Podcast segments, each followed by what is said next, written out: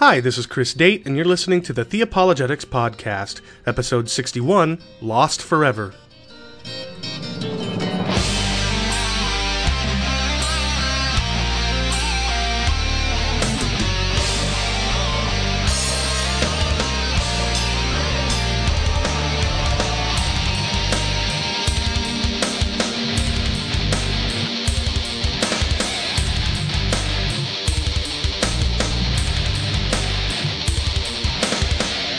This episode contains part three of the universalism debate between Turretin Fan and Jason Pratt.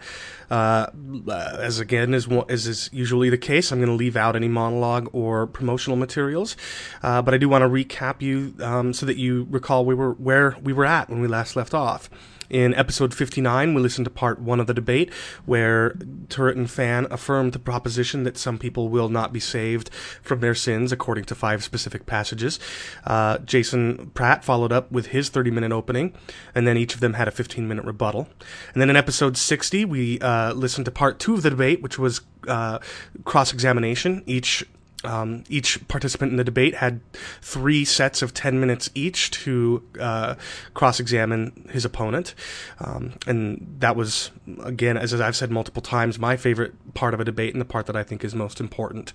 And it was there that we left off in episode 60. And now in episode 61, we begin the part three of the debate, which includes question and answers from me to each of Turretin Fan and Jason, followed by their closing arguments.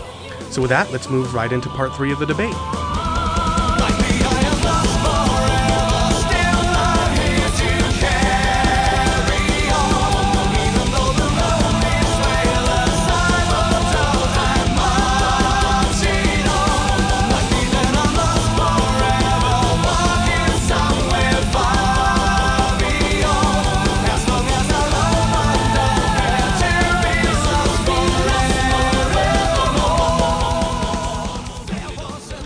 Okay.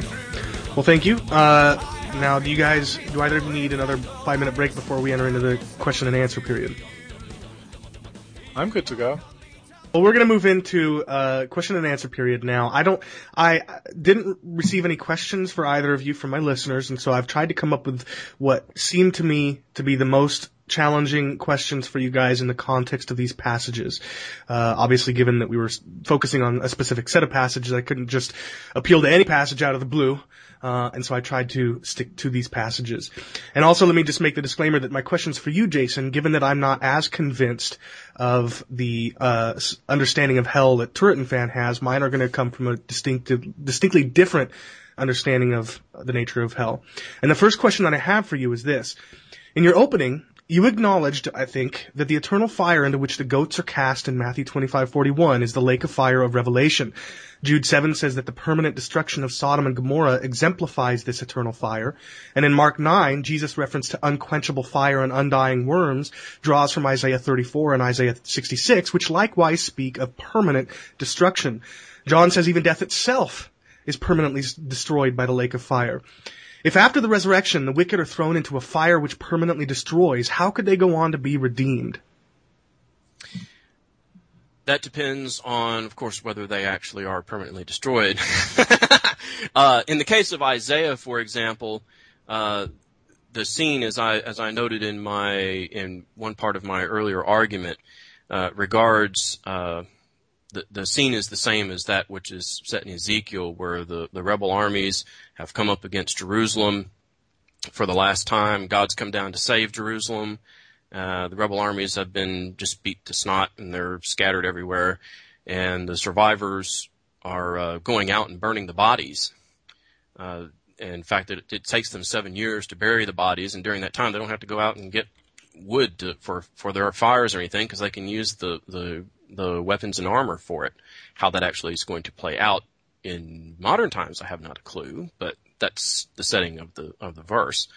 Uh, my argument there is that it really just doesn't it doesn't really have anything specifically to do with being eternally destroyed in the Isaiah sense. Uh, if there are other places in Isaiah that indicate uh, the that these people are going to be resurrected later, then uh, that would be afterward. Uh, In other words, there's a period of time. I'm I'm I'm going to kind of guess that what we're what we're talk what we're looking at here is the period of the millennium reign uh, before the final judgment and the res- resurrection of the wicked and the dead. Uh, when uh, Christ comes down, he'll be ruling in Jerusalem, and and the peace will be established on the earth, and then Satan and the rest of them are going to come out and, and hit them up again, and God's going to wipe them out very fast this time. So, in the case of uh, it, really, it's just a question of do the context elsewhere indicate that the story goes on further? I would argue that they do. Uh, otherwise, I, I, guess I really don't have any other answer. it, it, turns completely on the question of whether the, the story contexts go on further elsewhere. Okay. So. Turretin fan, your minute long uh, response? Well, very briefly, obviously the the premises of the question I would generally agree with in terms of uh, the, the destruction being permanent, or perhaps we could say with respect to Sodom and Gomorrah at least, in, in irreversible punishment. It was uh, it, there was no hope for repentance for Sodom once the fire fell from heaven. But uh, as far as the the connections back to to Isaiah, I think that it's important to ask the question whether the author intends to import other aspects of those passages. In other words, those passages can have multiple uh, multiple themes, multiple purposes, and one of the purposes may be to call the people of Israel to repentance, and and, and not to prophesy some future post judgment repentance. Okay, uh, Turretin fan, my next question is for you. In Matthew 25's parable of the sheep and the goats, Jesus seems to hearken back to Ezekiel 34, where we read things like, I am against the shepherds, I will deliver my flock from their mouth. I myself will search for my sheep and seek them out. And then in verse 17, God says, I will judge between one sheep and another, between the rams and male goats. Doesn't this seem to support Jason's contention in his opening that both the sheep and the goats in Jesus' parable are of the same flock and thus ultimately will be saved? With respect to the question of whether they're in the same flock and therefore will be saved, I think there's, I think that the, in both cases, we, we have the, uh, the, the, the, par- the point that's being raised, both in Ezekiel 34, 17, uh, with respect to this uh, judging between rams and he goats, my understanding of that passage is that these are very similar creatures but God is discerning between uh, between the two that are very that that might appear to be very similar. And there's much similarity between the sheep and the goats, which are being divided here, uh, but God is making that division, and it's an it's an important division. Uh, it's a division He's making. I don't conclude from that that therefore these are all one flock uh, destined for salvation. Okay, Jason, um, your 60 second rebuttal. What was the scripture reference again? It was Ezekiel 34. Ezekiel 34. I was in the wrong book. I think my my main reply is going to be that the uh,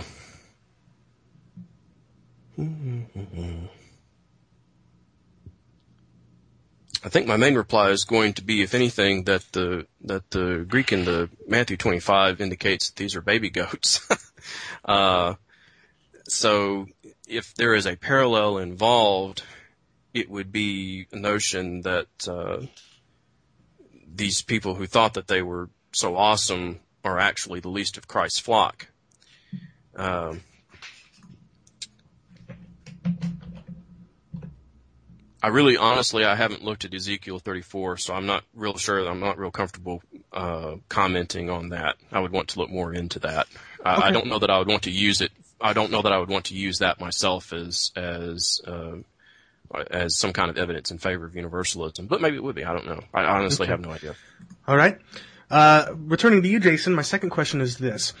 Edward Fudge gives several reasons in his book why we should why we should think that in Isaiah or in uh, Second Thessalonians one nine, Paul is hearkening to Isaiah sixty six, not Isaiah two.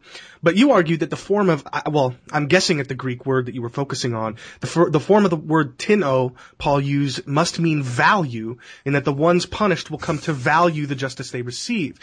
Now that doesn't seem to me to be how the Septuagint uses the word in places like Proverbs 24, 22, and 29, and Proverbs 27, 12. And according to Liddell and Scott's lexicon, Slater's lexicon, and Autenrieth's Homeric lexicon, the word is used in ancient Greek literature to mean to pay the price of a punishment, to be taken vengeance upon. So the question I have for you is why should we believe that the word means to value in the sense that you've suggested, contrary to what seems to be its use in the Septuagint and throughout ancient Greek literature? My first reply in regard to the question of ancient Greek literature is that, of course, inspired authors can make use of a term one way that is not being used uh, in a different way in the ancient Greek literature. They may pick up a term and use it in a different fashion. Of course, that can count against me too. Uh, in, I'm just saying, in this case, uh, if what is happening in the reference to Isaiah 2 is that the people are coming to value their punishment, then that would in itself lend one thing toward it.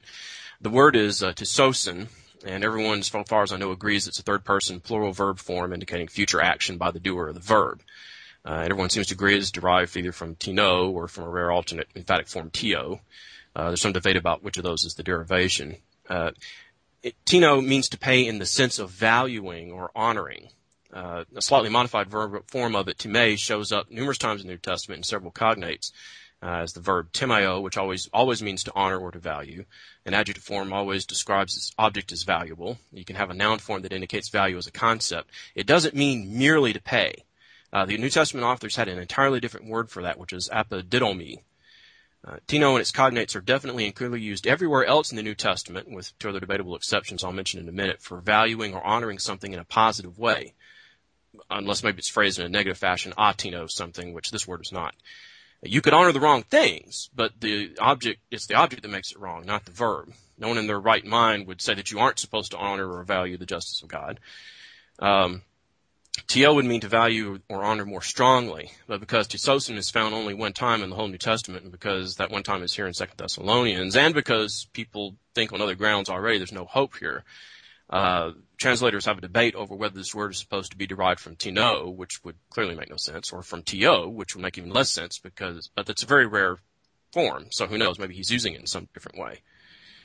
Um, the only other times the cognate of the word is used for punishment are in Hebrews 10:29, and that's timoria, in Paul's testimony about his oppression in the church in Acts 22:5, which is timorio, which is uh, in both of those cases, however, the punishment is something that is supposed to be used for bringing the person back into line in, in loyal service with God. And I think I'm out of town on that. I may have to post notes on that, uh, my, my notes okay. on that on the website eventually. All right. Turretin fan, your 60 second response? Well, uh, of course, naturally, there's some connection between, uh, you know, pay the, pay the value of and, and to value, but the the context for, and I, if, I, if I recall correctly, you're referring to Second Thessalonians 1 9. The, the context there is that the, the person is, this, this action's occurrence is tied to when he shall come to be glorified in his saints. In other words, judgment day. So, it would be odd that the meaning is they would instantly or on that judgment day they would they would come to realize the value of this uh, eternal or everlasting or from God, I guess is the is the proposed alternative, uh, destruction from the presence of the Lord and from the glory of His power. Even in the uh, alleged parallel in Isaiah, it's not till subsequent the uh, some subsequent period when this recognition or val- uh, value okay. is going to take place. Okay, that's time. Uh, Turretin fan, my second question for you is, if you acknowledge, as it sounds like you did, that the word often translated eternal might literally mean eternal, but could be used to mean forever in some no end in sight or indeterminate sense, what in the context of the passages that we've been discussing tells us that we should understand the word to literally mean forever rather than figuratively, figuratively as in what you offered, which was I was down there forever? Yeah, the uh, the re- one reason is the close parallel use with the same word for life, eternal, which uh, no one uh, no no one is uh, no one's arguing there's a metaphor. Uh, it doesn't seem that anyone's arguing that this in Matthew 25:46, for example, that that the righteous unto life eternal is referring to some sort of metaphorical. It will seem like forever, the eternal life, but uh, but it's actually going to you know it's going to end fairly quickly, or or even it's going to end after a long amount of time. The there doesn't appear to be any indication that with reference to eternal life, this is merely metaphorical, that it's merely uh, uh, temporary, and therefore, uh, in view of the close parallel use, we would conclude that it's likewise not merely metaphorically long in duration punishment. Okay, uh, Jason, your 60 second response? Right. Um, as I pointed out previously, uh, it obviously there are times when that same word is used in very close topical context to mean two similar kind of similar things, but that are ultimately quite different in terms of duration, and it, certainly.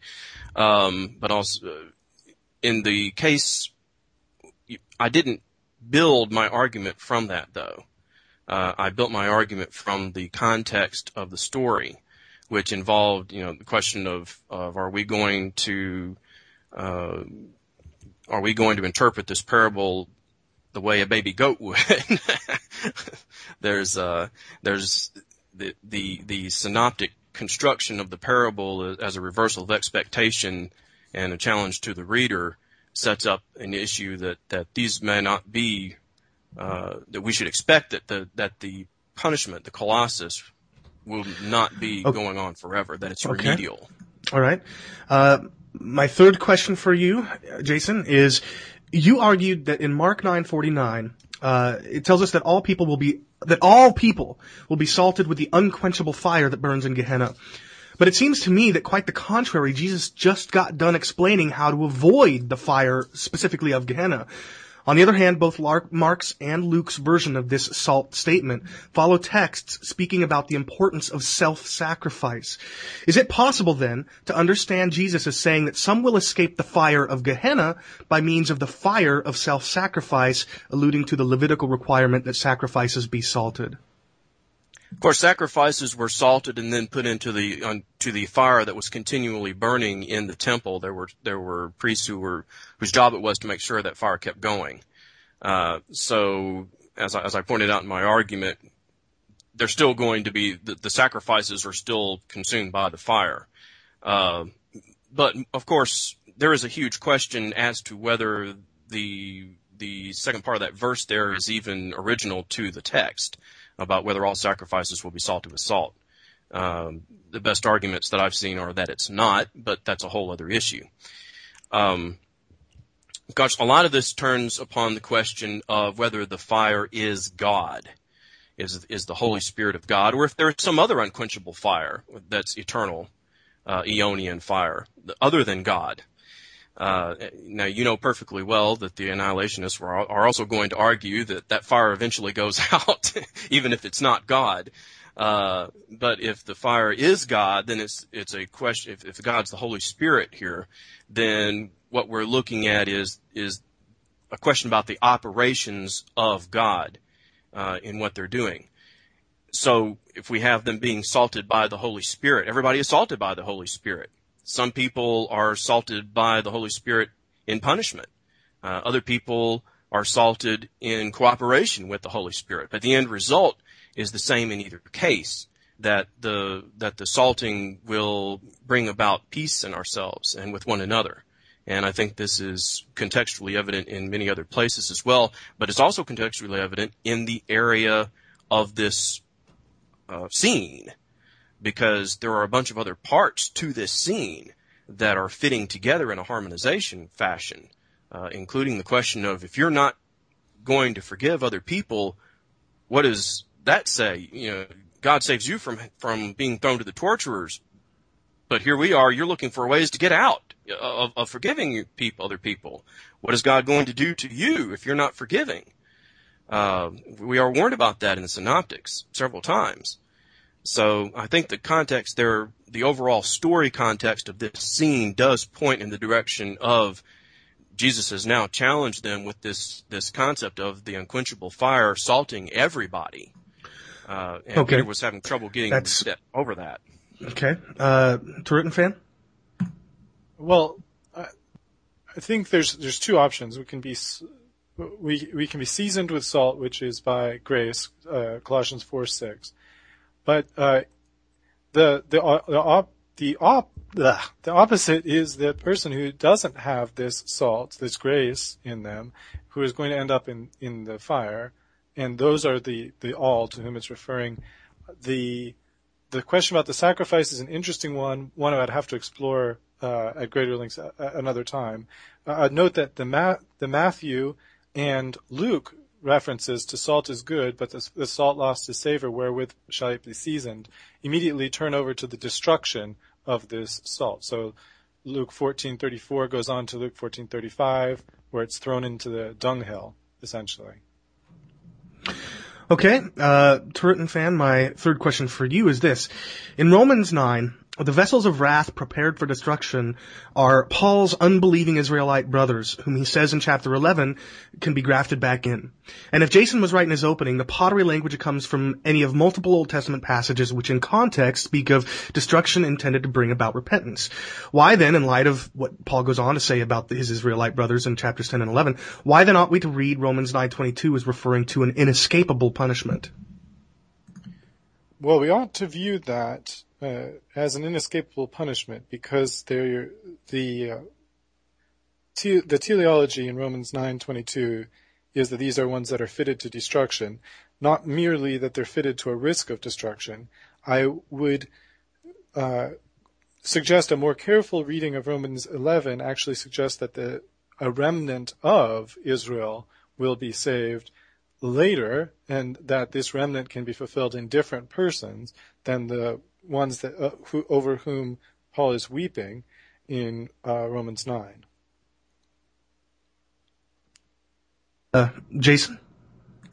looks to me like in Romans 11 he's kind of gotten over grieving, and, and I can understand that because there are people that I know that I love very much who have not yet come to accept Christ, and I have unceasing grief over that too, until they come to accept Christ. Until then, I have unceasing grief.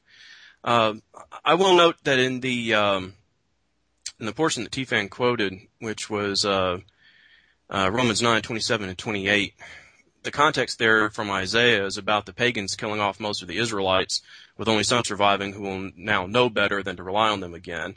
Uh, that's not the end of the overall story, though. And the other quotation at verse 28 is from Hosea 1, where the positive promise is that Israel shall indeed be in the final day like the sands of the sea. For in that day, those who are not God's people shall become God's people. And the prior context indicates these are the Jews who were disowned by God. Okay, thank you.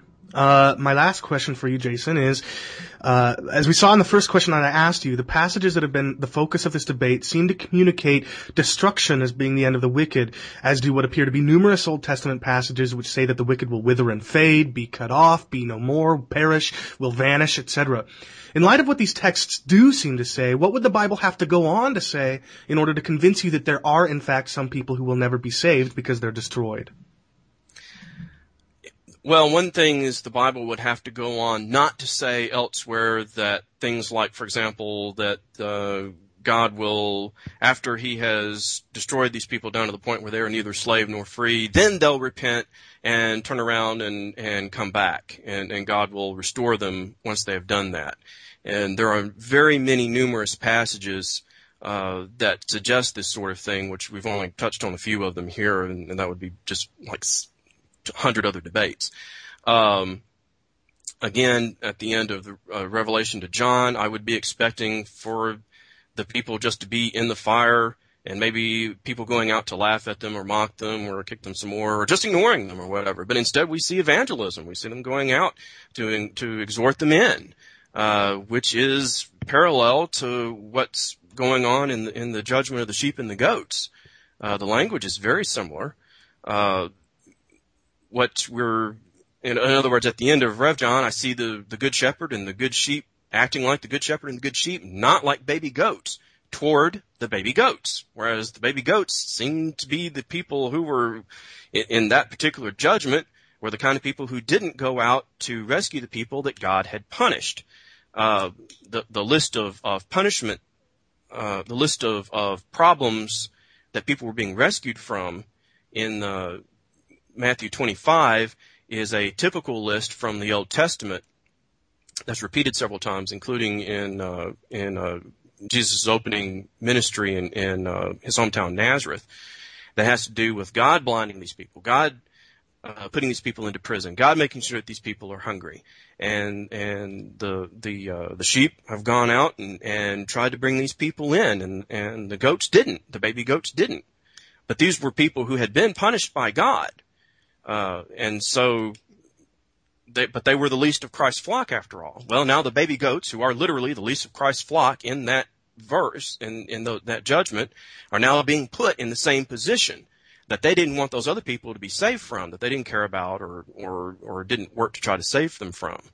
Uh, and a lot of what happens there, I think, is the challenge of how are we supposed to regard the baby goats in that passage? Are we supposed to regard them as being, are we supposed to be mature sheep or are we supposed to be baby goats? Okay, Turretin fan, your response?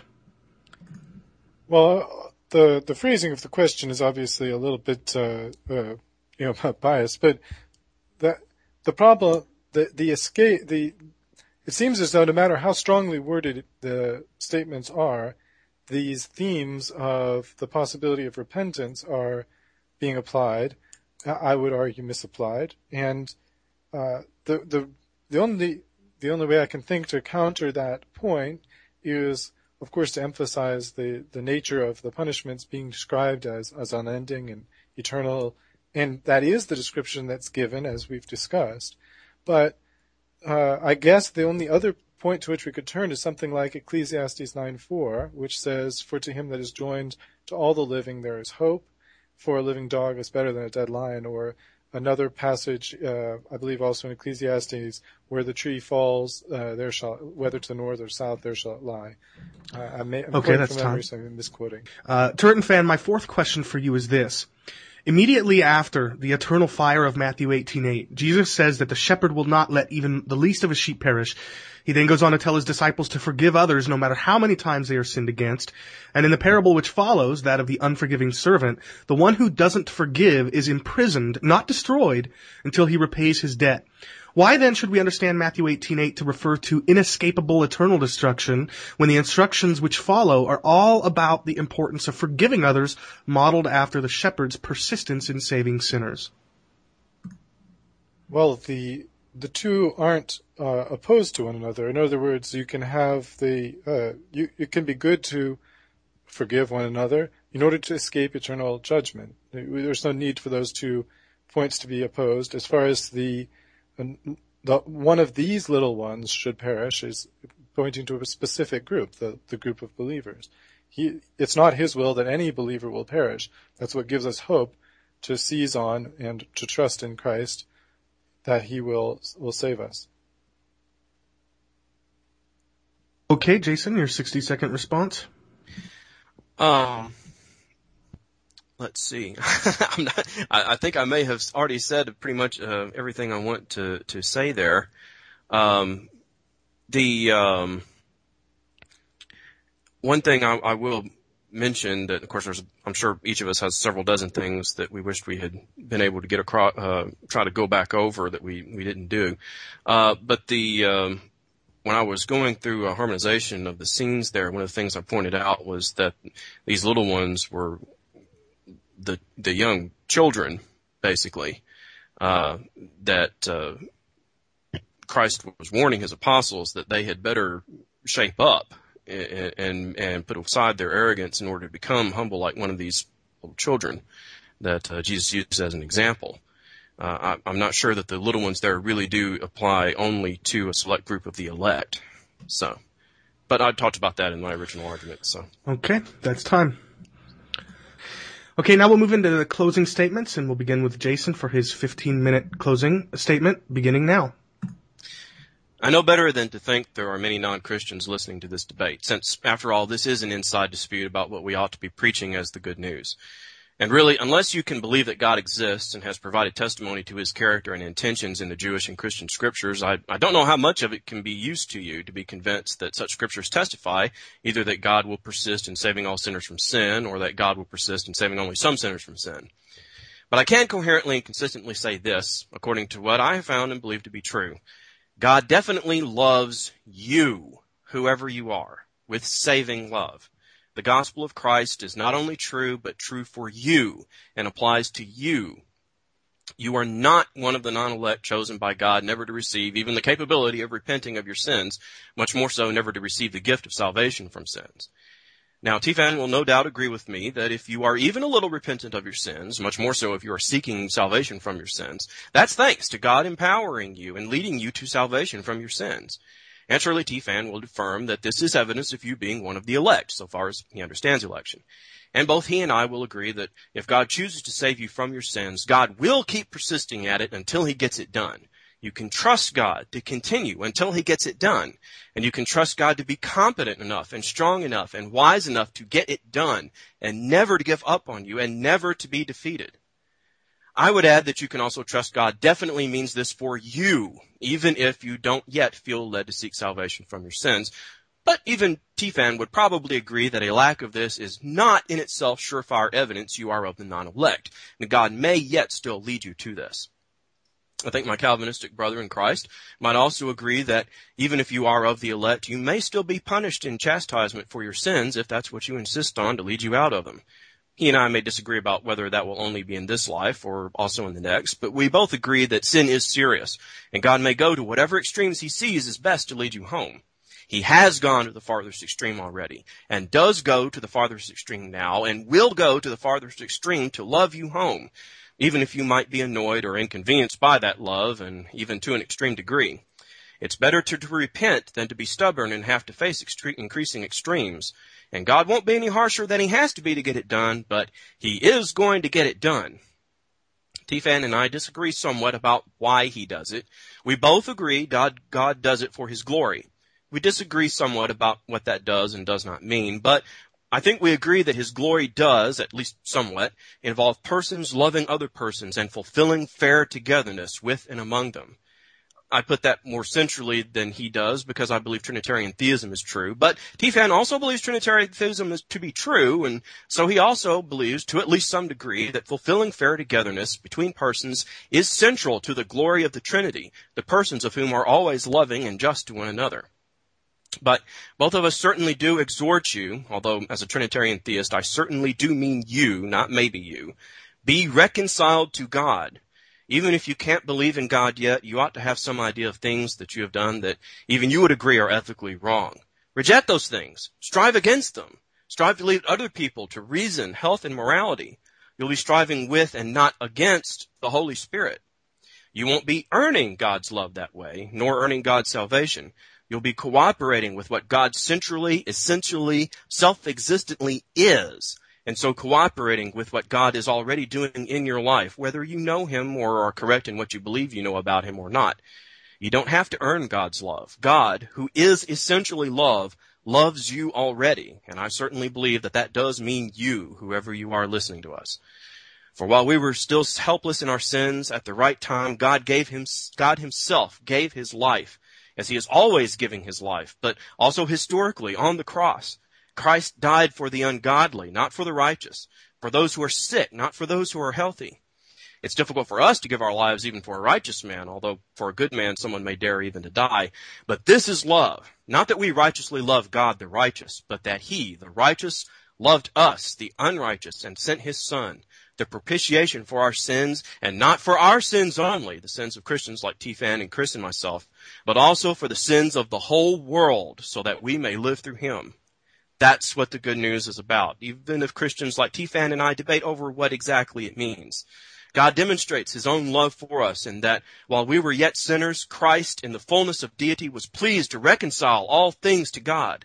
All things, whether things in the heavens needing reconciliation or things in the earth like you and me. And if while we were still enemies in our thoughts and understandings, we were reconciled to the Father through the death of his Son, how much more, having been reconciled to God by the blood of his cross, shall we be saved into his life? Sin doesn't give you or anyone else any gifts. The only daily pittance it pays is death. But the free gift of God is God's own life in Christ Jesus our Lord, even if you don't yet or cannot yet believe that. I know Turretin Fan believes these things too, which are quoted from the scriptures we share, even if he disagrees with me on how they logically fit together. But regardless of our disagreements, please turn your back on your sins and cooperate with goodness, if you cannot yet believe in God, to the fulfillment of fair togetherness between people. And if you can believe in God, good, that ought to make it easier. You have an advantage many people don't yet have, so don't squander it. Or, as T-Fan and I both believe, even if a little differently, there will be hell to pay. But if you have wanted to believe and yet couldn't accept a religion that preached that sin super exceeds God's grace because not as God's grace is the sin, and where love did not hope for all things and would not be one of the things remaining when all else has passed away, I profess and testify as a Trinitarian Christian where sin exceeds, the grace of God does super exceed. It hyper exceeds. For not as the sin is the grace. And when all other things, all other things have passed away, these three things shall indeed be remaining. Faith and hope and love. And the greatest of these is love. Thank you for your time and attention. God be with you and may goodness and mercy pursue you forever for all the days of your soul. Okay, thank you, Jason. Uh, Turretin fan, you may now begin your 15 minute closing argument. Well, thanks very much to Jason and, and Chris. Thanks for moderating this debate. I I've appreciated the exchange that we've had. There are certainly significant dis- disagreements between the theology that we share, uh, the, you know, the overlapping theology that we share. There's significant overlap, and there's also some significant discontinuities. For example, while we both agree that there's a judgment coming and that some will experience this judgment. The second point of my three point contention is a point where we disagree. I, I insist that it will be an eternal judgment, that this is what the uh, aionian word that we find there in the Greek means, that it's been correctly translated in, in the authorized version and many other versions, that it doesn't mean from God and that it always has this durative sense. We had, we had the opportunity to explore that question during the debate. It's a, it's a very important question for if the term always has this durative sense to it and it doesn't have any other sense, then uh, the debate seems to essentially be over. The only remaining question is whether some themes of the possibility of repentance after the after judgment are properly imported from an Old Testament passage into the New Testament uh, discussion at hand. For example, 2 Thessalonians 1, where we discussed the issue of punish, punishment with an everlasting destruction from the presence of the Lord and from the glory of his power. While there is some similarity between the hiding from the presence of the Lord and hiding from the glory of his power that takes place in Isaiah 2, where the, essentially the, people want the rocks to fall on them to hide them from God's coming punishment. This is act, this verse in Second Thessalonians is actually referring to the nature of this everlasting destruction, not the response to the threat of the destruction as in Isaiah. So it seems as though this uh, this connection, while it may have some valid thematic connection in that the present the presence of the Lord having glory of power or glory of majesty is related and also related to other Old Testament passages with the same theme. Nevertheless, the overall arching theme of destruction then repentance is not properly imported from uh, Isaiah 2 through 4 and, and so forth into 2 Thessalonians 1.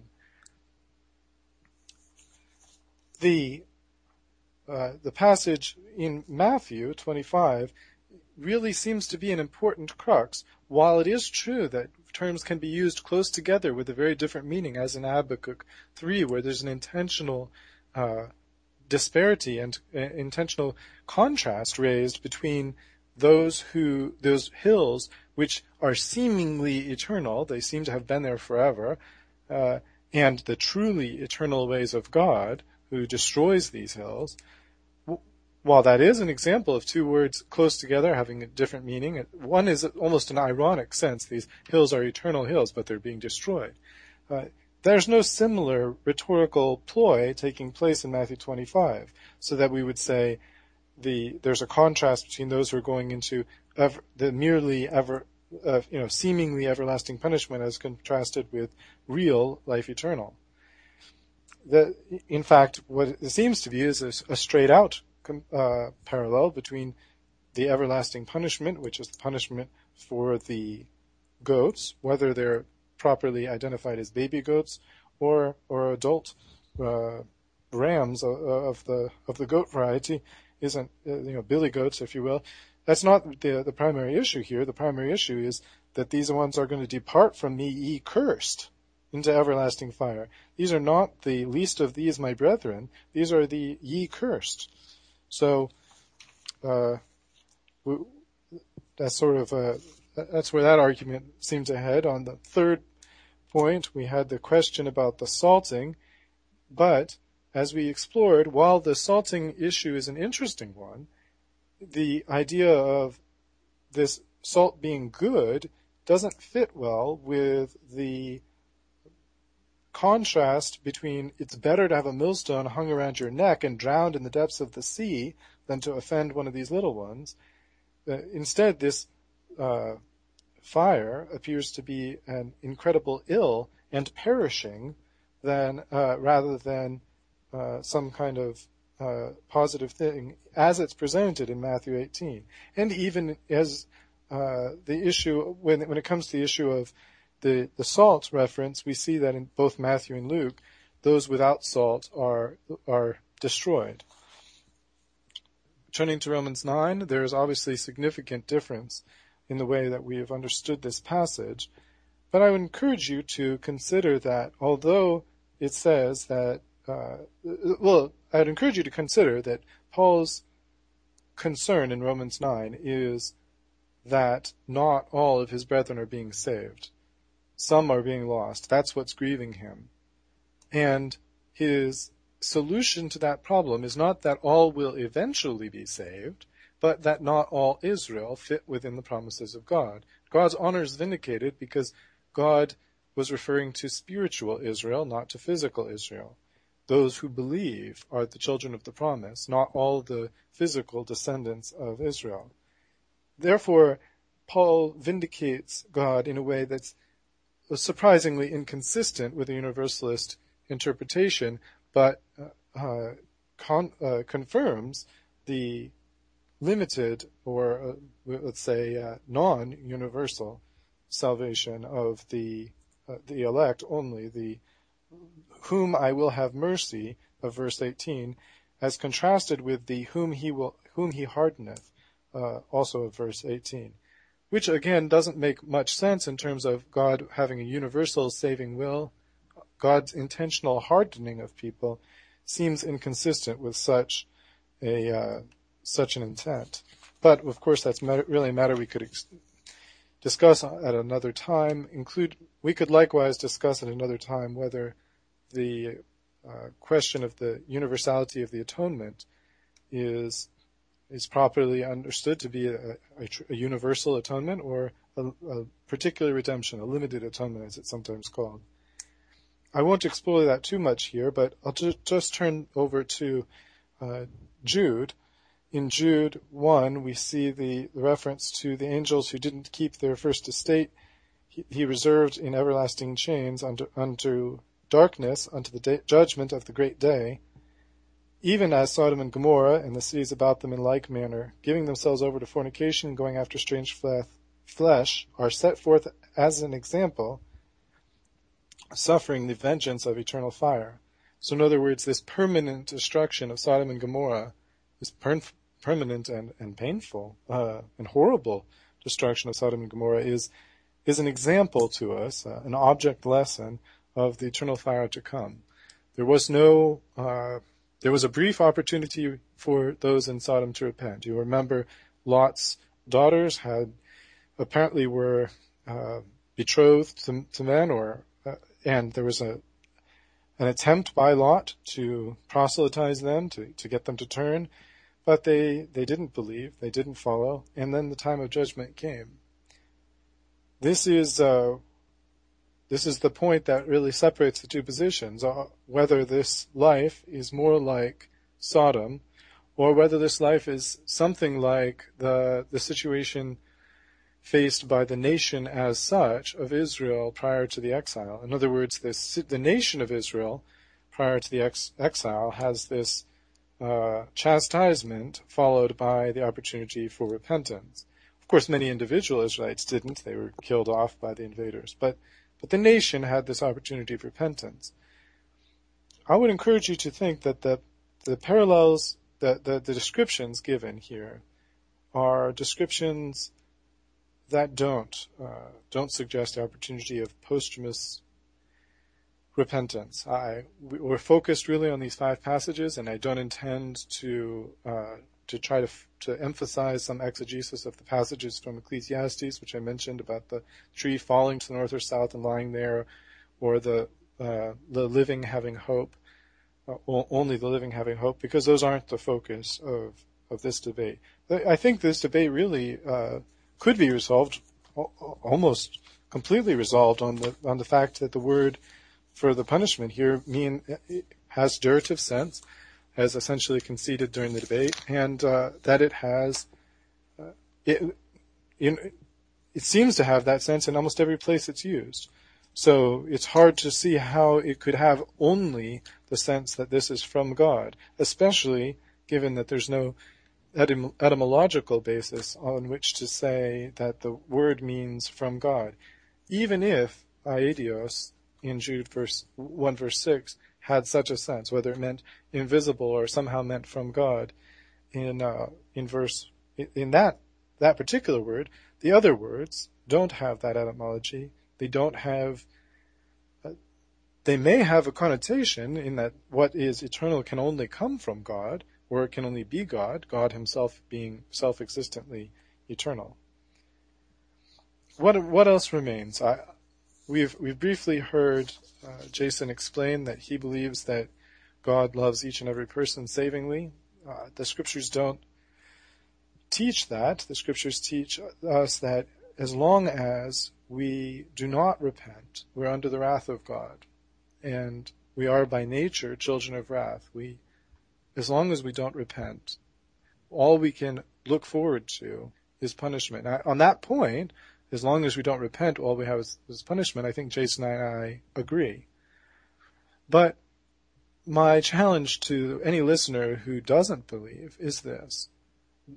Set aside the question of whether uh, whether you believe that you're one of the elect. That's we're not called to, to try to figure out whether God has elected us or not. Our, what we're called to do is repent and trust in Christ. Repent of your sins today. Trust in Christ and He will save you. The promise that He made is not, does not fall short. That's what Romans 9 tells us. All those who believe are spiritual Israel. They are the ones to whom these promises pertain. They are the elect. So, if you believe, you are one of the elect. Believe. Trust in Christ. Throw your cares on Him and and be saved. But do now do that now while there's hope.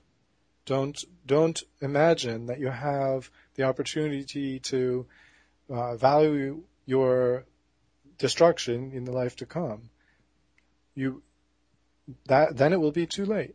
Do it now while while it's the day. That time has been cut short. Uh, uh, he will finish the work and cut it short in righteousness, because a short work will the Lord make upon the earth. So so seize this, this opportunity for repentance. Consider the patience God has had with you now as your, as a sort of salvation and, and seize hold of salvation from eternal damnation through faith in Christ and uh, repentance from your sins. All right. Well, I want to thank you, you both so much for uh, participating in this debate. I've enjoyed it. I hope that you both feel as though I was uh, fair and that uh, not having any listeners to send me questions, I hope I at least challenged you a little bit. Um, and uh, you know, I'm curious uh, I'm, I'm wondering if you guys would be interested in doing a round two in the future because I don't know if you're aware of this Turretin fan, but Jason um, has a, a, Trinitarian argument, uh, a positive argument for universalism, quite separate from these texts particularly, that has to do with the the Trinitarian nature of love. Would either of you be interested in, in doing a round two at some point in the future? Sure, on that or some other topic. Or some other topic, right? Yeah. How about you, Turretin fan? Yes, that would be fine. I, would of course, want to have a closer look at what that uh, sort of what that nature of that argument is. Yeah. If if it's Certainly. available in some general form, because I mean I've seen a little bit from from one author who's, who would fall in the same general camp. And I was trying to kind of head, head, head that way with Romans 9 point uh, about the difference between the love of Jacob and the, the hatred of Esau, because I suspected there was some some underlying view like that. But I I would prefer to know exactly where, Jason's coming from before we'd have Yeah. the debate. I'll have to send. I'll have to try to point you towards some places where I've talked about it. Uh, Okay. The system, jeez, the systematic thing, as far as the metaphysics go, that's all in the huge. That there's a, a very long argument about that somewhere else that I've written up, but it's it's not specifically aimed toward that. It's really a, an argument toward Trinitarian theism being true. Well, what Uh, I'll what so- I'll what I'll do, guys, is uh, after after a few months, because uh, um, you know I don't, I don't want to have you guys be the only people I ever interview. Uh, after a couple of months, I'll contact you both and, and start setting up another debate uh, for whenever you guys are, are available. And and um, really, and, and Jason, if you could as soon as possible email Turretin Fan some links to those kinds of things that he can look Right. at. Um, but yeah, in any case, again, I just thank you guys both so much. I really appreciate your time. Thank Very you good. for hosting very much. I really appreciate it. I know it's a lot of work, and I, I'm sorry that I couldn't make it on uh, the the original non-rain date, but I'm glad we, we connected today. So am I, and, and it was no It's fun, problem at all. Well, there you have it. That concludes the debate. Uh, I hope that you enjoyed it. I certainly have some thoughts, which maybe I'll share in a future episode. But for now, I hope you'll stay tuned for the next episode of the Theapologetics podcast with, with an interview with Larry Dixon. Until then.